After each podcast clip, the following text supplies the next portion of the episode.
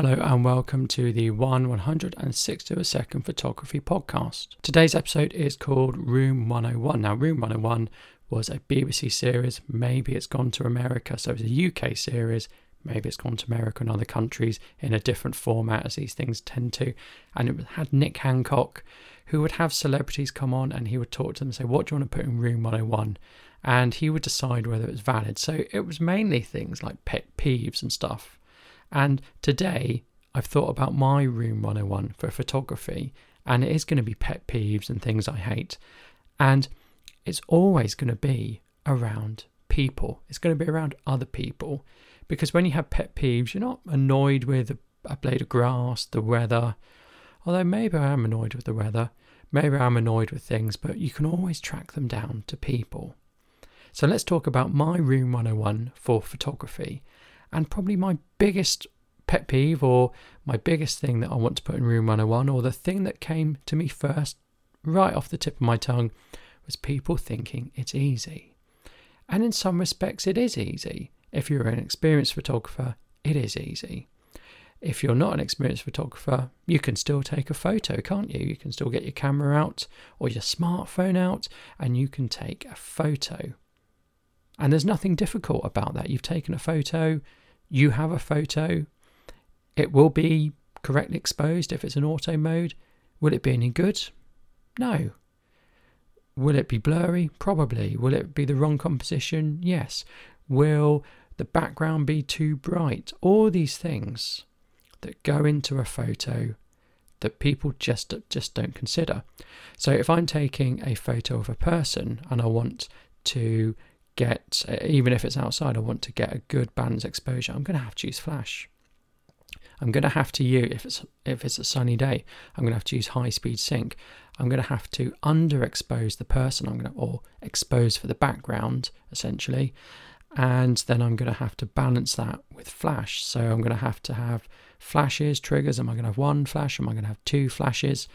And even if the photo looks completely natural, which is what I would be aiming for, I've still done it artificially because I've, I've used Flash.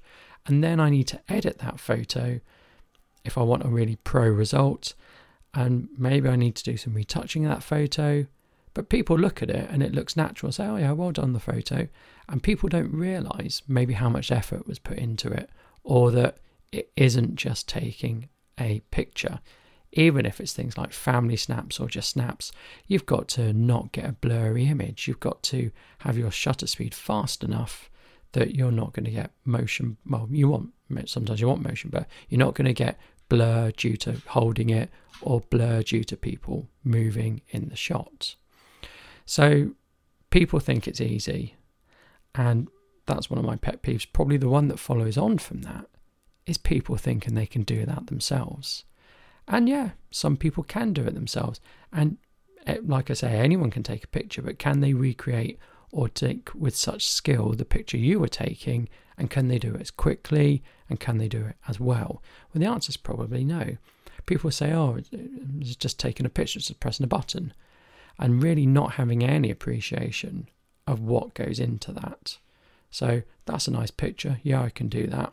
Not realizing They'll need light stands, they'll need flash, they'll need syncing, they'll need post processing, etc. You know, even as simple as, oh, that's a nice landscape image. I don't think people would appreciate that that was taken on a tripod at f11 and it also had some filters on the fronts of the camera and it was using a DSLR and it's using a certain certain focal length. No, people won't appreciate that. They'll turn up at the same place with their smartphone and be surprised when they don't get the same results. So, yes, definitely a pet peeve. Another pet peeve is people judging you for your gear. So, people will judge you if you don't have gear, people will judge you if you have too much gear.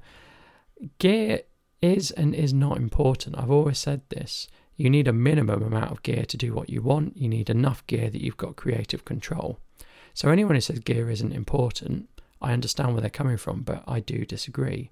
For example, I go back to that um, fashion or portrait image I talked about at the start. I need a flash. So anyone saying to me, "Well, gear is not important," well, I need to buy a flash to get what I want. I need a light stand. I need a modifier. Don't have to buy the top of the range flash, modifier or light stand. I could get someone to hold the flash instead of a light stand. But I do need that gear. What I found, because I have bought gear, I bought gear for podcasting, video, photography. I've found if you buy certain gears, you get to do things faster because it's easier. So you get to do things quicker. Now, here's a really good example of a gear thing. I've got a 360 camera and it takes video and it takes photographs. And I can get that out of my pocket, press a button when I'm somewhere, and then when I get home, I can edit it the way I want. And I've, there's no shake in the footage because it's got stabilization built in. I can reframe it afterwards. And you could say you could do that with a mobile phone. Yes, I could, but I don't. My mobile phone's not very good, so I need a gimbal. I don't have a top of the range mobile, so I need a gimbal. But then I've got to take everything out of my pocket. I've got to assemble the gimbal. I've got to put the phone in. I've got to balance it. And while it's not that hard, it's still an extra step to take. Whereas compare that to pressing a button, you know, it's much easier just to press a button and sort it out later.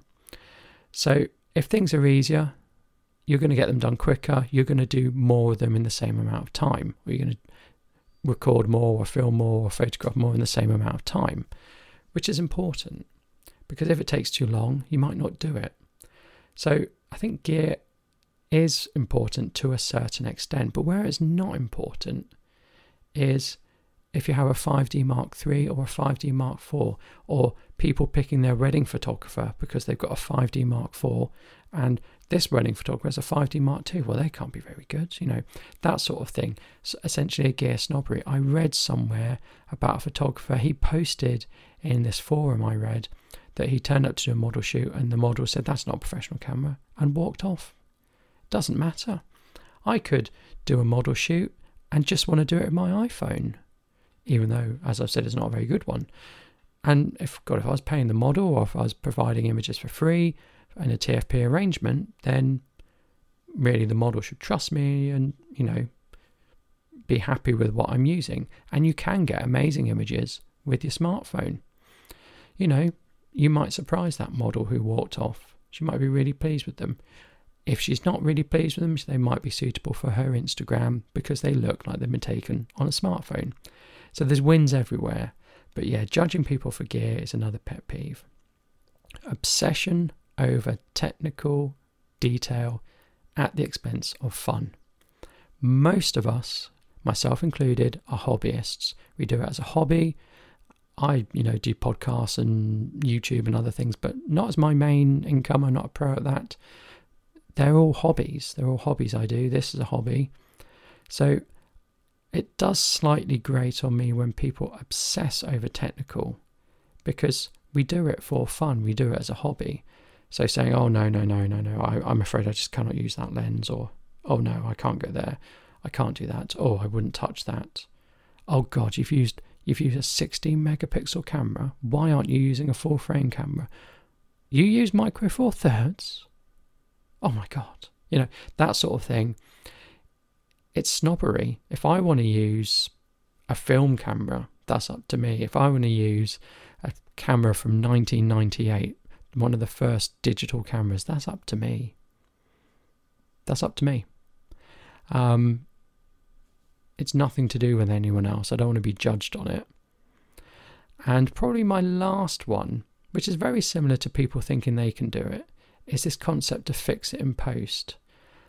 I've been somewhere, I've I've taken photos, and someone said, "Oh, yeah, we can fix that in Photoshop," meaning I can fix it in Photoshop. Again, it comes down to them having this expectancy that things can be done really quickly and easily, but having not done it themselves, they don't know. I might not be able to fix it in Photoshop. It might I might need I'm I might need to employ a professional to fix it in Photoshop. It might not be fixable in post.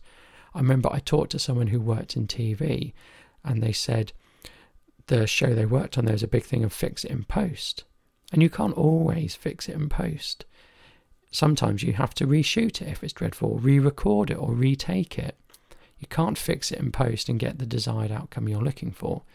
So I mean, I did a photo shoot for someone, um, and they said, "Yeah, yeah, yeah, have those as blurry backgrounds." And I'd actually taken the images, and I'd actually set taken the images with a high f-stop, so or a small f-stop, depending how you want to look at a high number value. So there was no way they were going to be blurry background because I'd already taken them and had taken them at too high an f-stop for them to be blurred out. Now, I could go into Photoshop, I could blur the background, but it wouldn't look right. And there was nothing wrong with the images, they just had that thought later on. Now, I think a company called Lytro came out with a camera a couple of years ago, or maybe five or ten years ago, where you could, in editing, change the focal point. It did something clever. It never caught on that technology, but the technology was quite good in that you could take a picture and then change your focus afterwards. I think Panasonic have something similar. They must take lots and lots of pictures at changing the focal focal or focus substantially during sort of the bracketing of those those images. But yeah, people just assume you can you can do it and you can do it maybe if you plan for it, but certainly doing it afterwards or fixing it in post doesn't always work.